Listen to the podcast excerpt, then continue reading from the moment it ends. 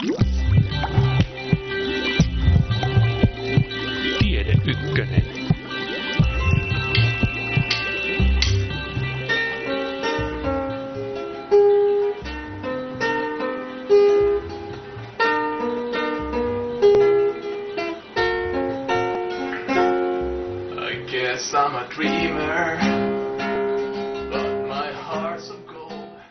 Tänään Tiedeykkösessä paneudutaan ajankohtaiseen asiaan, eristäytymiseen, isolaation, karanteeniin, eli siihen, että ollaan ihan omissa oloissa pitkän aikaa siten, että yhteydet ulkomaailmaan ovat oikeastaan kokonaan poikki.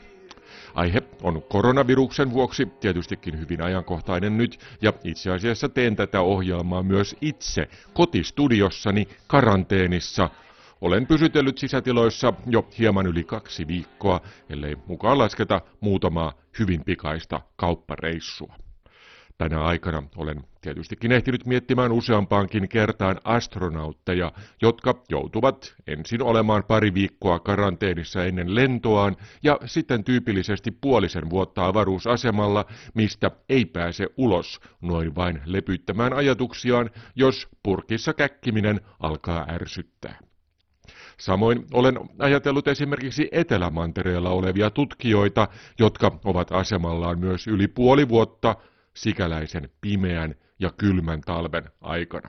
Etelän talvi on juuri alkanut ja monilla Antarktiksen asemilla aurinko on laskenut horisontin taakse, noustakseen sitten sieltä uudelleen vasta joskus syyskuussa.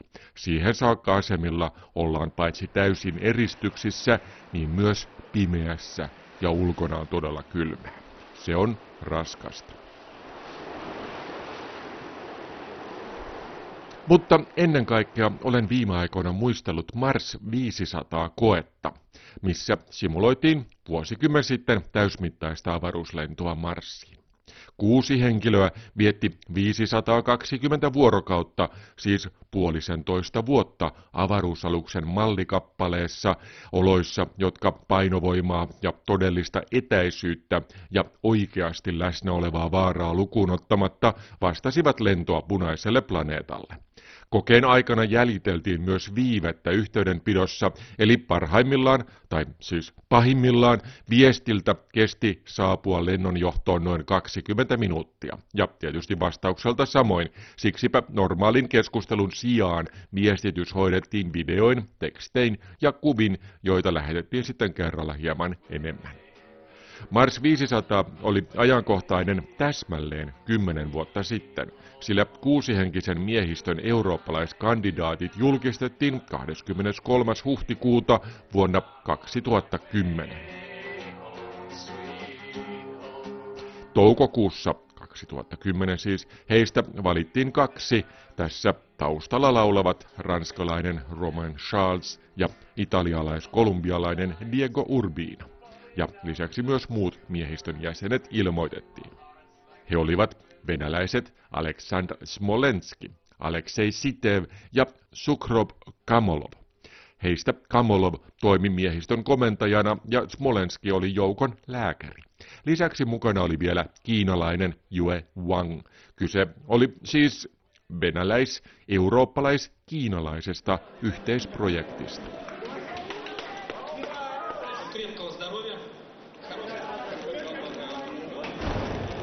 Koe alkoi kesäkuun kolmantena päivänä 2010, kun kuusikko astui alukseensa. Sen ovi suljettiin ja edessä oli siis 520 päivää eristyksissä olemista. Mars 500 oli ennen kaikkea psykologinen koe, jonka tarkoituksena oli testata, miten sopiva miehistö voidaan muodostaa erilaisista persoonallisuuksista ja kuinka nämä erilaiset miehistön jäsenet kestävät eristyksissä olemista avaruuslentoa vastaavissa olosuhteissa. Elämä pienessä, suljetussa tilassa samojen ihmisten kanssa kävisi hermoille. Riitoja syntyisi helpostikin pienistä, sinänsä mitättömistä asioistakin, kuten tiedetään esimerkiksi sukellusveneistä ja noilta Etelämantereen tutkimusasemilta. Mars 500 ei suinkaan ollut ensimmäinen tällainen avaruuslentoa simuloinut isolaatiokoe. Vuonna 2000 tehdyssä kestoltaan paljon lyhyemmässä kokeessa venäläiset kosmonautit äityivät jopa tappelemaan keskenään ja toinen heistä lähenteli myös toistuvasti mukana, mukana ollutta kanadalaista naistutkijaa. Tapaus oli ikävä jo sinällään, mutta siitä tuli vieläkin isompi asia koealuksen ulkopuolella, kun lennonjohdossa ja tutkijoiden parissa alettiin kinastella tapahtumien syistä ja seurauksista.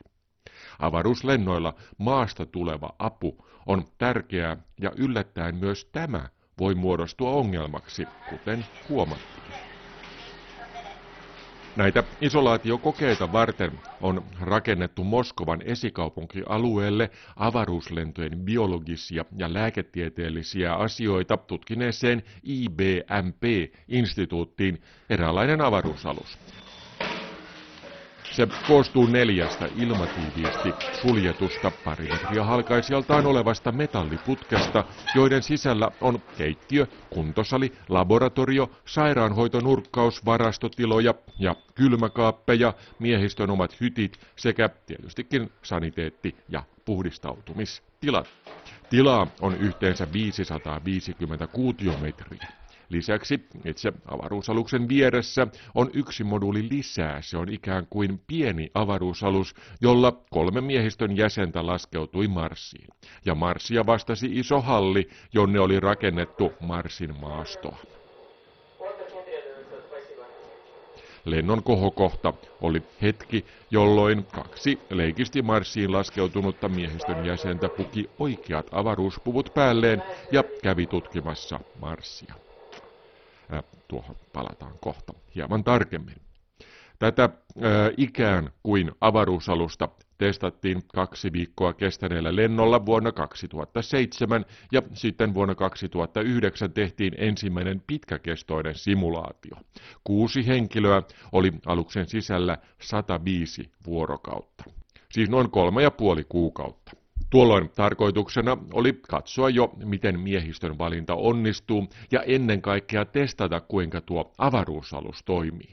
Samalla varmistettiin ää, se, mitä kaikkea alukseen tulisi pakata mukaan, jotta kaikki tarvittavat tavarat, ruoka ja vaatteet ovat varmastikin laitettuna mukaan silloin, kun luukku suljetaan. Vaikka aluksen varastoon oli mahdollista lisätä tavaraa kokeen aikanakin, oli eräs haasteista tosiaankin pakata mukaan heti alusta alkaen kaikki, mitä kuusihenkinen miehistö tarvitsee puolentoista vuoden aikana. Tätä kaikkea voidaan tietystikin laskea ja analysoida etukäteen, mutta koskaan aikaisemmin ei oltu testattu tätä käytännössä.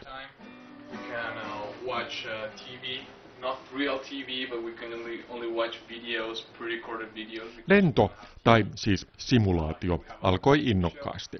Homan ja Diego tekivät paljon videoita, joilla he esittelivät alustaan ja tekemisiä.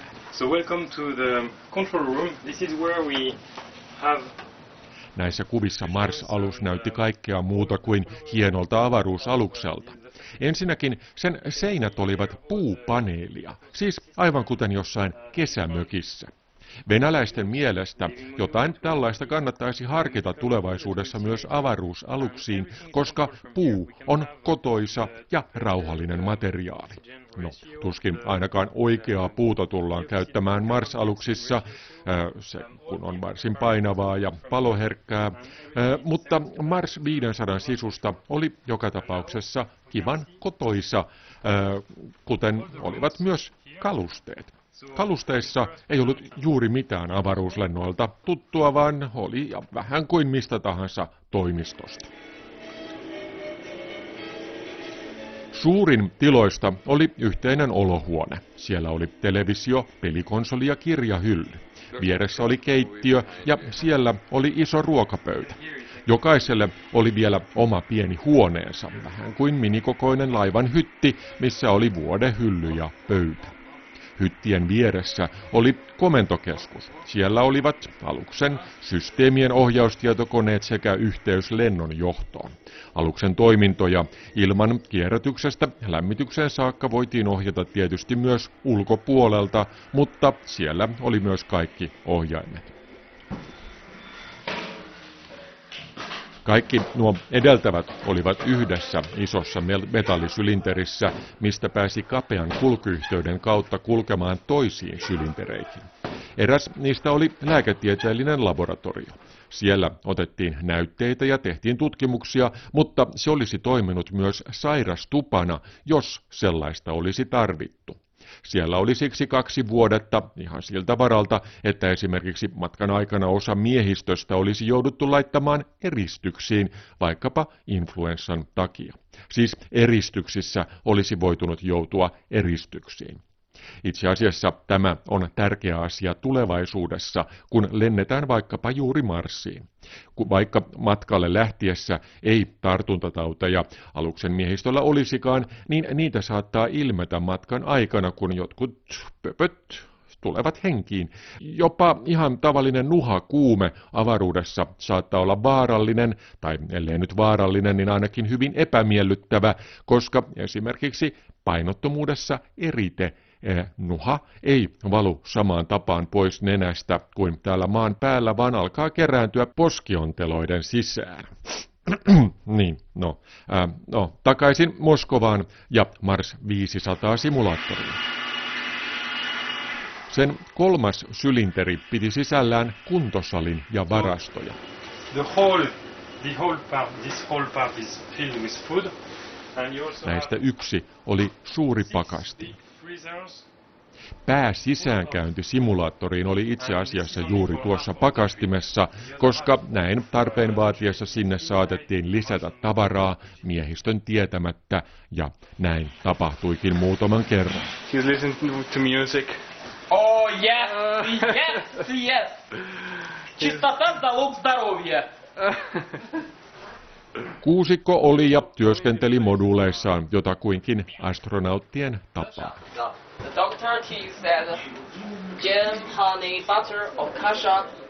Heillä oli löysä aikataulu joka päivälle ja elämää rytmitettiin rutiineilla. Näistä Roman kertoi näin.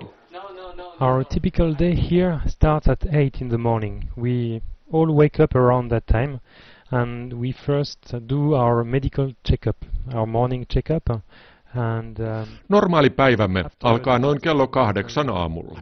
Kaikki heräävät jotakuinkin samaan aikaan ja tekevät heti ensin pienen lääkärin tarkastuksen. Sen jälkeen menemme aamiaiselle yhdessä ja sen jälkeen siivoamme keittiön. Sen jälkeen aloitamme aamupäivän työt, eli yleensä ne ovat tutkimuksia, joita tehdään laboratoriossamme ja muuallakin, sillä tutkimuslaitteita on myös muissa moduuleissa.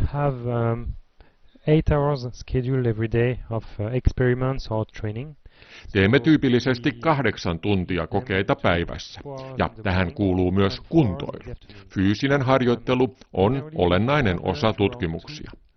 Työtunteja on normaalisti neljä tuntia aamupäivällä ja neljä iltapäivällä.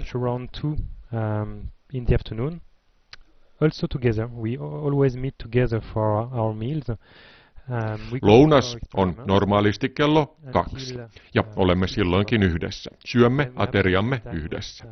Jatkamme sitten töitä oman ohjelmamme mukaisesti noin kello kuuteen saakka, ja sen jälkeen olemme omissa oloissamme noin tunnin ennen kuin tapaamme jälleen keittiössä seitsemältä. Syömme silloin yhdessä päivällistä.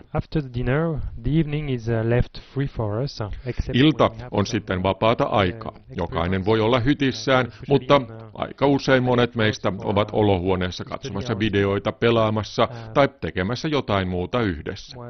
Joskus illallakin on työtä, sillä mittaamme usein esimerkiksi unenlaatua ja silloin meidän täytyy laittaa elektrodit päähän illalla ennen nukkumaan menoa.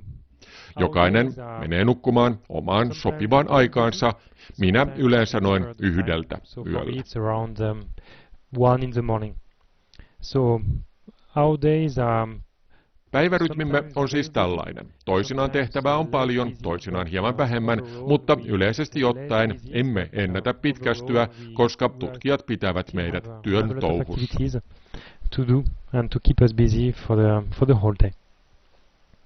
Simulaation aikana tehtiin toista sataa tieteellistä koetta sekä kaikkiaan noin tuhat erilaista psykologista testiä. Ja mitä vielä tulee töihin, niin työlistaan tietysti kuului myös aluksen siivoamista, huoltamista ja ylläpitoa. Aivan tarkkaa rajaa ei aina työn ja vapaa-ajan välille voinut laittaa, etenkin kun kaikki osanottajat olivat tehtävestään varsin innostuneita. It's 13:23 hours of the 1st of December 2010, and today we're out of lights.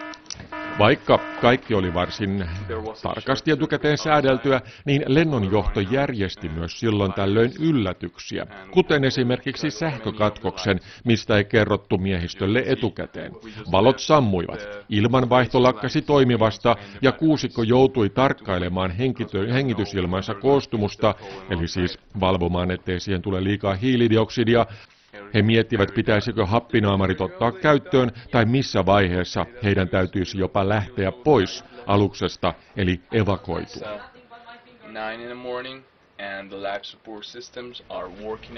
Miehistö ei tiennyt panikkitilanteen olleen pelkkä harjoitus ennen kuin vasta noin 22 tuntia jälkikäteen ja Tilannetta pahensi tietystikin se, että he olivat täydellisessä pimennossa sen ajan yhteyttä lennonjohtoon ei ollut.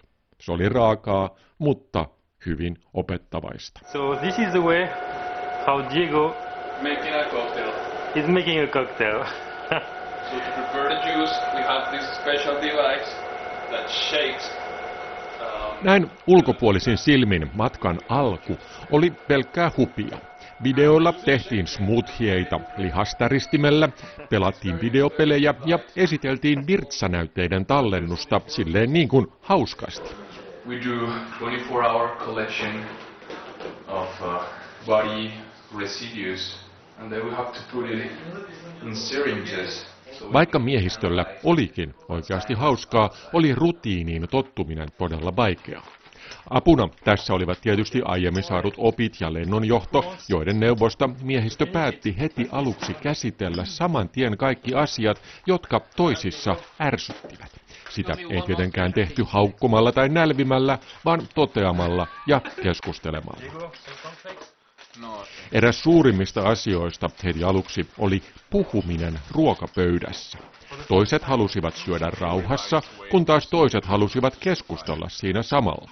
Voi hyvin kuvitella, kuinka etenkin eurooppalaisista hiljaisuus syötäessä on kiusallista.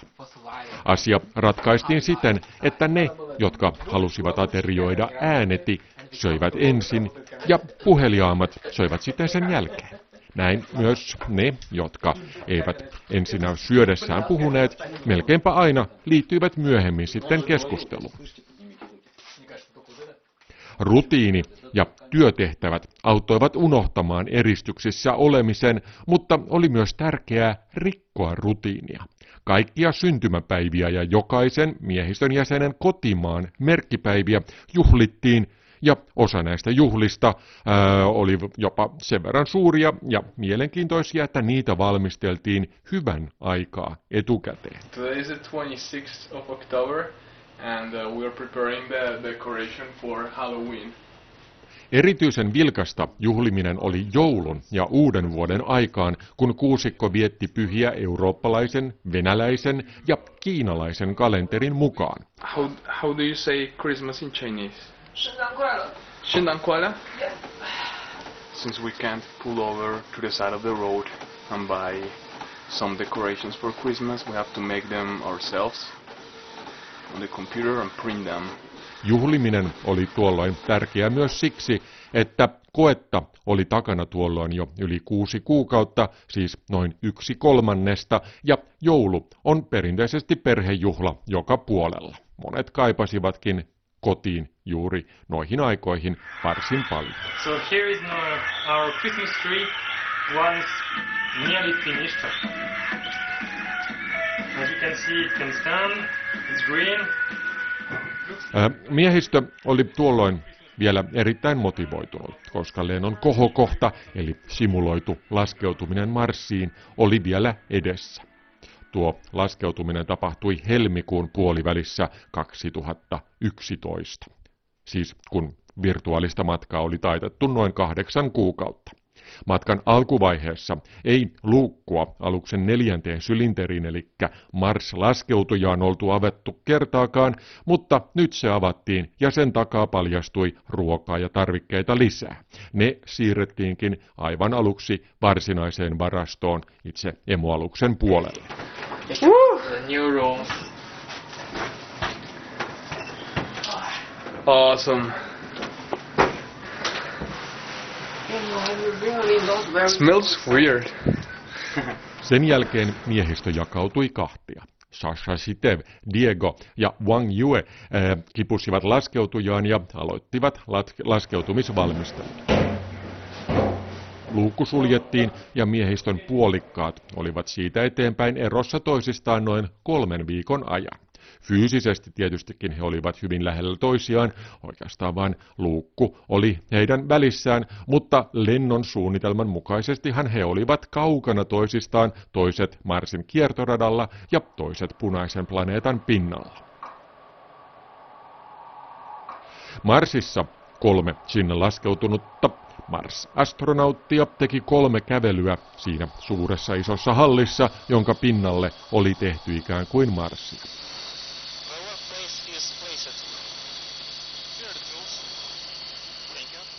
kun he astuivat ensimmäisen kerran Mars-laskeutujastaan ilmalukkoon, jonka sisällä olivat hieman muokatut oikeat avaruuspuvut, pitivät he kasvoillaan hengityssuojaimia. Tämä siksi, että eristyksissä ollessaan miesten vastustuskyky oli heikentynyt ja oli mahdollista, että tuossa simuloidussa Marsissa ja sen luona olisi viruksia tai bakteereita. Luukku Leikkimarsin ja laskeutujen välillä ei ollut niin tiukka ja tiivis kuin olisi oikeasti Marsissa, joten oli hyvä olla varuillaan. Ja kaiken lisäksi, kun aikanaan Marsiin mennään, niin mahdolliset pöpöt pitää ottaa sielläkin huomioon. On aika todennäköistä, että siellä ei ole mitään meille vaarallista, mutta emme tiedä. Parempi vara kuin vahinko niin Marsissa kuin simuloidulla Mars-lennollakin. Today is the 14th of February, and uh, today is a big day for us because our Martian crew is uh, about to do the first TVA on the red planet. And um, well, here we have a screen where we can see what is happening in the Martian lander. And soon uh, We uh, opened the hatch. We went through some stairs that are completely covered. We didn't get out of the facility. Diego kirjoitti tuolloin päiväkirjaansa, että astuminen ilmalukosta Mars-halliin oli säväyttävä kokemus. Uh, certainly the most exciting experience that we have had so far. Uh, truly out of the common day that uh, that we spend in here. You see, we are Se oli suurin tila, jonka hän oli nähnyt kuukausiin. Silmät tuntuivat omituisilta, kun ne pystyivät pitkästä aikaa tarkentumaan kauemmaksi kuin vain muutamaan metriin. It has stones. It has a big ceiling with filled with stars, twinkling stars. Katossa oli tähtimäisiä valoja, maaston pinta oli punertavaa, kaikki oli kerrassaan kaunista. Ei ihme, että hänen mielestään ensimmäisen marskävelyn alku oli koko lennon paras hetki. Spacesuits, pressurized spacesuits, real spacesuits, modified of course to work on a on a planetary surface, and uh, it, it was hard to work with them. Avaruudessa avaruuspuvut ovat kuin muodonmukainen avaruusalus ihmisen ympärillä, eh, jonka sisällä ihminen kelluu painottomuudessa, mutta Marsin pinnalla ja siis myös maan pinnalla se on kuin ylisuuri painava haarniska. Sen sisällä on hankalaa kävellä ja se on kömpelö. Vaikka Marsissa painovoima on pienempi kuin maapallon pinnalla, niin se on sama juttu molemmilla planeetoilla. the work we did was basically uh, picking up samples of soil and stones from the floor and uh, putting it in uh, sample bags. Nämä Mars-kävelyt oli suunniteltu siten, että niiden aikana tehtiin samankaltaisia tehtäviä kuin tehdään aikanaan Marsissakin. Otetaan näytteitä ja käytetään työkaluja, kun ollaan rakentavinaan jotain. Mukana oli myös pieni marskulkija, jota astronautit käyttivät, tai virtuaaliastronautit käyttivät, koska kävely avaruuspuvussa oli tosiaankin työlästä, oli heillä kaksi taitettavaa tuolia, joiden päällä istuen tehtiin suurin osa näistä töistä. Avaruuskävelyn aikana myös simuloitiin sitä tilannetta, kun toinen astronauteista kaatuu. He vetivät pitkää tikkua siitä, kuka joutuu olemaan tuo kaatuva ää, ää, henkilö, ja Diego voitti tai hävisi kuinka vaan. Eli hän yhden avaruuskävelynsä aikana kaatui tieten tahtoen avaruuspuku päällään, jolloin hän kuvasi tunnetta samaksi kuin olisi ollut jääkaapin sisällä ja joka kaappi olisi siis kaadettu ja pyöritelty ö, maan pinnalla. Se ei ollut mitenkään miellyttävää. Kolmen marskävelyn jälkeen Diego, Sasha ja Jö palasivat ikään kuin marsia kieltävälle radalle ja telakoituivat emoalukseensa. Ja aivan kuten tulee käymään aikanaan, olivat he ensin viikonpäivät karanteenissa laskeutujen sisällä ennen kuin luukku avattiin muiden luokse uudelleen. It's opening. Karanteeni oli taas tärkeä siksi, että jos Marsin pinnalta, tai tässä tapauksessa simuloidun Marsin pinnalta, tulisi jotain terveydelle vaarallista, niin sen ilmenisi todennäköisesti tuona aikana.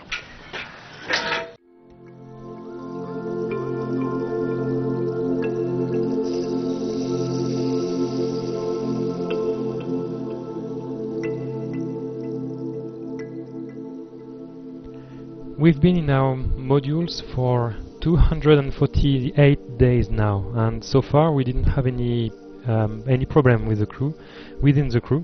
So uh, we will uh, try to. Homa kertoo 248 päivää lähdön jälkeen tekemässään videossa, ettei heillä ollut tähän mennessä ollut ongelmia ja he koittivat pysyä vain väleissä loppumatkan ajan.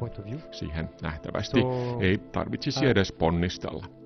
We have, as it is an experiment, uh, we have the right to say stop, we don't want to continue, it's too dangerous, or I can't cope with it. Koska tämä on tieteellinen koe, meillä on oikeus keskeyttää osallistumisemme koska tahansa. Jos se tuntuu liian vaaralliselta tai muuten vain emme pysty enää olemaan mukana, niin voimme silloin sanoa stop. Mutta me kaikki haluamme viedä kokeen loppuun saakka, koska haluamme jokainen sanoa, että kyllä, ihminen pystyy kyllä psykologisesti lentämään Marsiin. Minulta on kysytty moneen kertaan, että haluaisinko keskeyttää, mutta olen sanonut aina ei. Haluan olla mukana kokeessa aina marraskuun viidenteen päivään vuonna 2011 saakka, jolloin luukku avataan. The most difficult thing so far in, the, in our modules for the last uh, 248 days has been food, I would say. Uh, Well, the food is good. It's a kind of European... Suurin ongelma on minun mielestäni ollut ruoka. Sinänsä ruoka on hyvää, pääosin eurooppalaista ruokaa tähän saakka, mutta koska noudatamme varsin tiukkaa ruokavaliota, niin se tekee siitä hieman hankalaa. No, ruoka on yksi osa näitä tieteellisiä kokeita.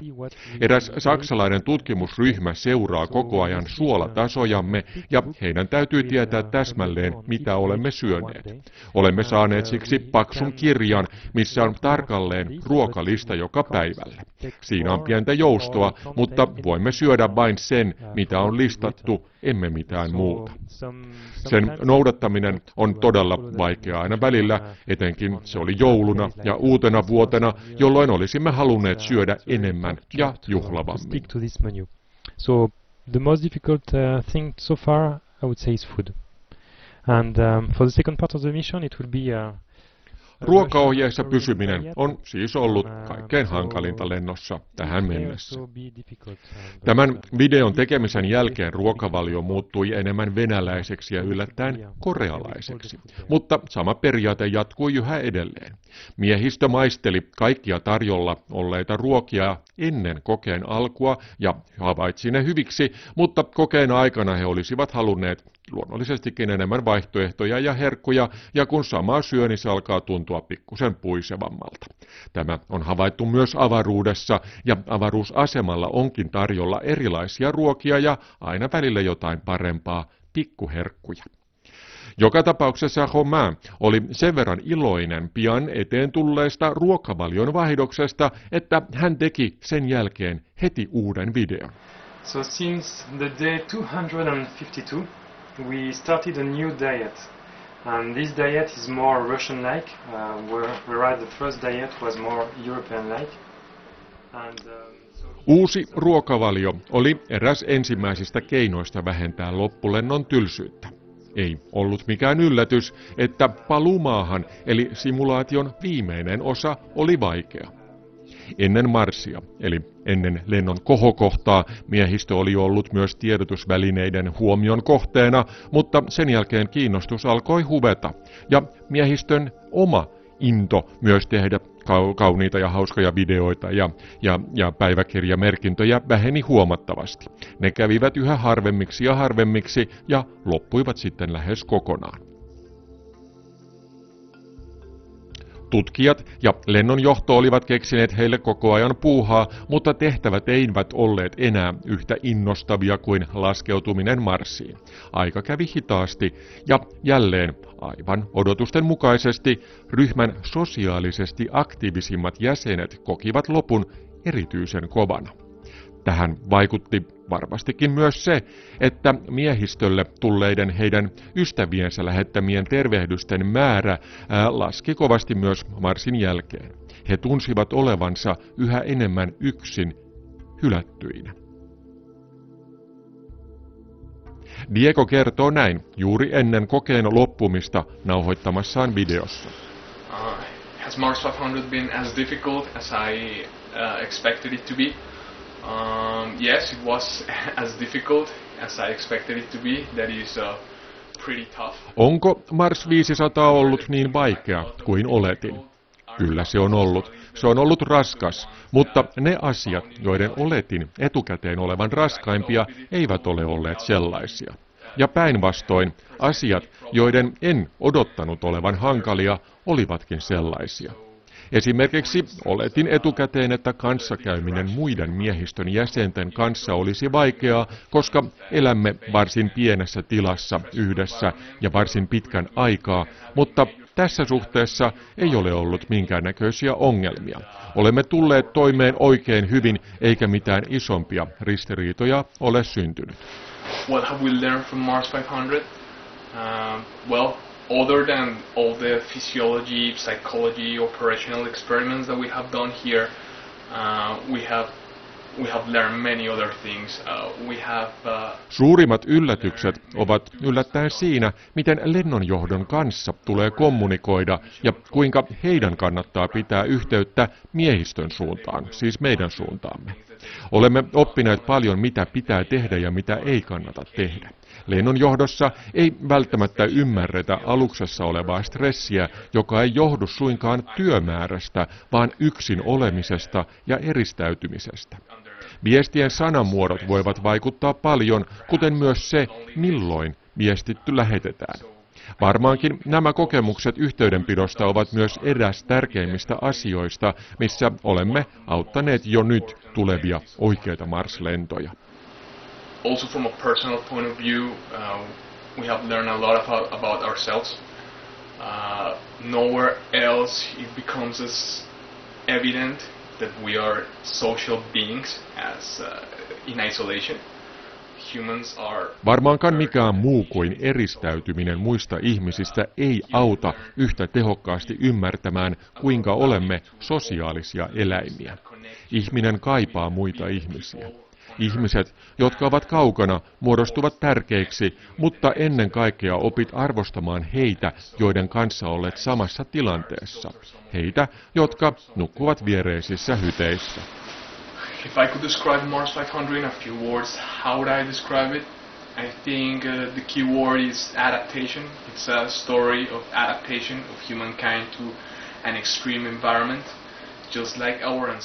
Mielestäni tärkein asia tällaisessa tilanteessa on sopeutuminen. Samaan tapaan kuin esi-isiemme on täytynyt sopeutua elämään erilaisissa ilmastoissa ja maantieteellisissä olosuhteissa, kun he levittäytyvät ympäri maapallon, niin meidänkin on pitänyt adaptoitua elämään tässä pienessä tilassa ja hyvin omituisessa tilanteessa. Jos ja kun ihmiset lähtevät avaruusaluksillaan kohti muita planeettoja ja kauemmaksikin, niin he joutuvat elämään pitkiä aikoja varsin pienissä aluksissaan. Toivottavasti näistä kokemuksistamme on silloin apua. Tämä ei ole helppoa, mutta tämä on ollut sen väärti. Nyt, kun kokeen loppuun on enää noin kuukausi aikaa, niin olen hyvin iloinen siitä, että tämä alkaa olla ohitse ja laskeudumme pian maahan. And right now we're very pleased that this end is pretty close. and uh, we will be landing on Earth very soon. Super up. No, he, What? Busy? Mm, okay, coming. Wait. Hello. so Sukrab has his um, orange glasses too. Yes. As you can see, everybody began this experiment. Mitä lähemmäksi lennon loppu tuli, sitä korkeammalle mieliala miehistössä nousi. Samalla myös laskeutumista, eli maahan saapumista, eli luukun avaamista ulkomaailmaan alettiin jo valmistella. Eräs jo avaruuslennolta tuttu ongelma oli silmien sopeutuminen sisätilojen valaistukseen ja sitä varten lennon lopussa otettiin käyttöön kirkas sininen valo. Ympäri asemaa sijoitettiin sinisiä lamppuja, mutta niitä ei saanut suinkaan katsoa paljain silmin, vaan koeluontoisesti miehistön jäsenet käyttivät oransseja aurinkolaseja. Tarkoituksena oli katsoa, miten silmät sopeutuvat tähän. Myös tuttavat ja tiedotusvälineet alkoivat olla uudelleen kiinnostuneita miehistöstä ja lennosta, joten tämäkin paransi edelleen mielialaa. We are coming close to an end of uh, an, an end of our mission of uh, 520 days. 75 weeks, Okay, 17 months. one year and a half. Aivan viimeisessä videossaan Diego ja Roman ää, olivat hyvin kalpeita ja väsyneen näköisiä, mutta selvästi jo erittäin hyvillä mielin. 520 vuorokautta, eli 72 viikkoa, eli 17 kuukautta, eli puolitoista vuotta. Mars 500 koetta oli melkein plakkarissa. Please pay attention. The hatch, the lock is about to be opened. Uh, the first crew member, crew doctor Sukhrop Kamolov, the French crew member, Roman Charles, the Chinese crew member, Wang Yue, Diego Urbina, the ESA crew member, Italian one, Alexander Smolievsky, and the crew commander Alexei Sityov. Diego kertoi jälkikäteen, että hän oli aivan sekaisin astuttuaan ulos ovesta. Oli omituista tulla avaraan tilaan, missä katto oli korkealla ja seinät kaukana ja missä oli paljon ihmisiä. Romain sanoi puolestaan, että kaikki näytti niin kirkkaalta ja että hän melkein pyörtyi saatuaan ruusun. Syynä oli se, että ruusu tuoksui todella voimakkaalta, lähes pyörryttävältä.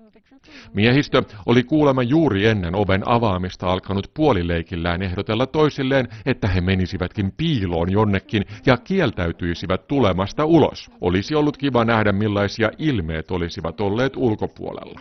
No, miehistö tuli ulos hissukseen, askeliaan varoen, ujon oloisesti, ympärilleen pälyilleen. Juhlahumun ja tiedotustilaisuuksien jälkeen miehet pääsivät vapaaksi tapaamaan perhe, perheensä ja ystäviään, mutta ihan saman tien he eivät päässeet lähtemään kuitenkaan omille teilleen. Tutkijat kun halusivat vielä mitata ja sondata heitä kunnolla. Heille tehtiin samat lääketieteelliset kokeet, jotka tehtiin ennen kapseliin astumista. Näin lääkärit saivat selville, mikä oli muuttunut eristyksen aikana. Myös Mars-aluksen moduulit käytiin tarkasti läpi, niistä otettiin mikrobiologisia näytteitä ja tavarat inventoitiin ja luonnollisestikin jokainen miehistön jäsen piti pitkät sessiot erinäköisten psykologien ja psykiatrien kanssa. Kuusikon seuranta jatkui puolen vuoden ajan kokeen jälkeen, mutta kenties tärkein kokeen tulos oli selvillä jo samalla hetkellä, kun aluksen ovi avattiin. Se oli tieto siitä, että koe onnistui. Mars 500 miehistö oli osattu valita oikein. Yksikään osanottaja ei keskeyttänyt, ja vaikka yhteydenpitoa miehistöjen ja lennonjohdon välillä kritisoitiinkin välillä, sitä onnistuttiin jo kokeen aikana parantamaan olennaisesti. On selvää, että aikanaan Marsiin lennättäessä kenties suurin kysymysmerkki on ihminen itse. Avaruuslentäjien lihakset ja luusto rapistuvat painottomuudessa liikunnasta ja lääkityksestä huolimatta. Mars-astronauttien pitäisi kuitenkin pystyä pitkän avaruusmatkan päätteeksi laskeutumaan Marsiin ja toimimaan siellä lähes saman tien. Painottomuuden jälkeen se tuntuisi lyijyn raskaalta, vaikka Marsin painovoima onkin vain kolmasosa kotoisasta. Matka olisi myös raskas henkisesti. Olisi karua katsella, kun maapallo pienenisi valopisteeksi ja tajuta, että paluu vie nopeimmillaankin kuukausia. Jos aluksessa ilmenisi vakava tekninen vika tai matkalla sattuisi onnettomuus tai sairaskohtaus, joutuisi miehistö selviämään omin nokkinensa. Yeah, it'll be, uh, you know, psychologically it'll be different because you know, we can look out the window and see Earth right there, and you know, in an emergency you can come home very Tämän vahvistaa myös astronautti Scott Kelly. Hän sanoo, että kun avaruusasemalta katsoo koska tahansa alaspäin, niin maapallo on siellä ja sinne voi palata koska tahansa takaisin. Mars 500 jälkeen seuraava kiinnostava askel kohti Mars-lentoja olikin Kellin ja venäläisen Mihail Kornienkon tekemä lähes vuoden mittainen lento avaruusasemalla. Kaksikko oli siellä siis kahden normaalin miehistövierailun ajan maaliskuusta 2015 maaliskuuhun 2016. Heidän lentonsa tarkoituksena oli jälleen testata käytännössä, miten he kestävät tuon pitkän lennon ja myös olisiko juuri te, heidän kaltaiset kokeneet viilipytyt kaikkein parhaimpia tällaisille pitkille lennoille. Tapasin Kellin pikaisesti paria kuukautta ennen kuin hän lähti avaruuteen tuolle ennätyspitkälle lennolleen ja sain todellakin hyvän kuvan siitä, millainen hän oli. Miellyttävä, ystävällinen ja huomaavainen, mutta samalla täysin fokusoitunut ja sanoisinko konemainen. Kun kyselin hänen tuntemuksiaan ennen lentoa ja sitä, miten koulutus on ollut poikkeavaa hänen aikaisempiin lentoihinsa verrattuna, niin vastaus oli tällainen. Um, mostly it differs in that I'm going to be in space with twice as many people. So a lot of the emergency training I have to do with different people. I'm flying back with a different... Koska olen avaruudessa kaksi kertaa pitempään, on asemalla kanssani kaksi kertaa aiempia lentojani enemmän ihmisiä. Siksi koulutuksessa on ollut enemmän turvallisuus- ja poikkeustilakoulutusta, koska nämä kaikki on täytynyt tehdä useiden ihmisten kanssa. Kouluttautuminen, kun tehdään kaikkien miehistöjen jäsenten kanssa erikseen. Pitempi lento tarkoittaa myös enemmän tieteellisiä kokeita, joten olen joutunut käymään niitäkin läpi melkein kaksi kertaa aiempaa enemmän. Mutta toisaalta, koska olen ollut asemalla jo aikaisemminkin, niin kaikki oli nyt paljon helpompaa. Minulla kun on kokemusta general philosophy and you can read the procedure well and follow the procedure. There's not a whole lot of training involved. Some, for some of it. Some of it's a lot more training. It just depends on the experiment. Kellillä on siten myös kokemusta siitä, miltä puolivuotinen lento tuntuu. you know, I hope that the, the you know, generally the conventional wisdom is that about four months in, you're you're ready to come home. Mm. Um, Yleinen tuntemus astronauteilla on se, että neljän kuukauden jälkeen he olisivat valmiita jo palaamaan takaisin maahan. Oletan kuitenkin, että kyse ei ole siitä, että neljän kuukauden kuluttua avaruus alkaisi tuntua jo tylsältä, vaan siitä, että silloin kaksi kolmasosaa lennosta on jo takana. Toivottavasti minun lennollani tuo raja on siis kymmenessä kuukaudessa ja vasta sen jälkeen alkaisi jo kaivata paluuta takaisin maahan. Saa nähdä. Kerron sitten, kun lento on ohitse. Ja kun lento oli ohitse, niin Kellin kommentti oli lakoninen. Olisin voinut olla pitempäänkin. Hän ja Kornienko eivät kuitenkaan ole ennätysmiehiä, sillä edelleen ennätys kaikkein pisimmästä yhtäjaksoisesta avaruuslennosta on venäläisellä Valeri Poljakovilla. Hän oli Mir-asemalla 438 vuorokautta vuosina 1994 ja 1995, eli vain hieman vähemmän kuin Mars 500 koe kesti. Ja kyllä, hänkin kesti sen oikein hyvin, jopa siinä määrin, että hän oli neuvomassa Mars 500 miehistöä heidän kokeensa kestämisessä. Ennätysmiesten lisäksi meillä on nykyisin myös ennätysnainen. Juuri joulukuussa avaruusasemalta palasi maahan takaisin astronautti Kristiina Koch, oltuaan siellä 289 vuorokautta, eli noin 9 kuukautta.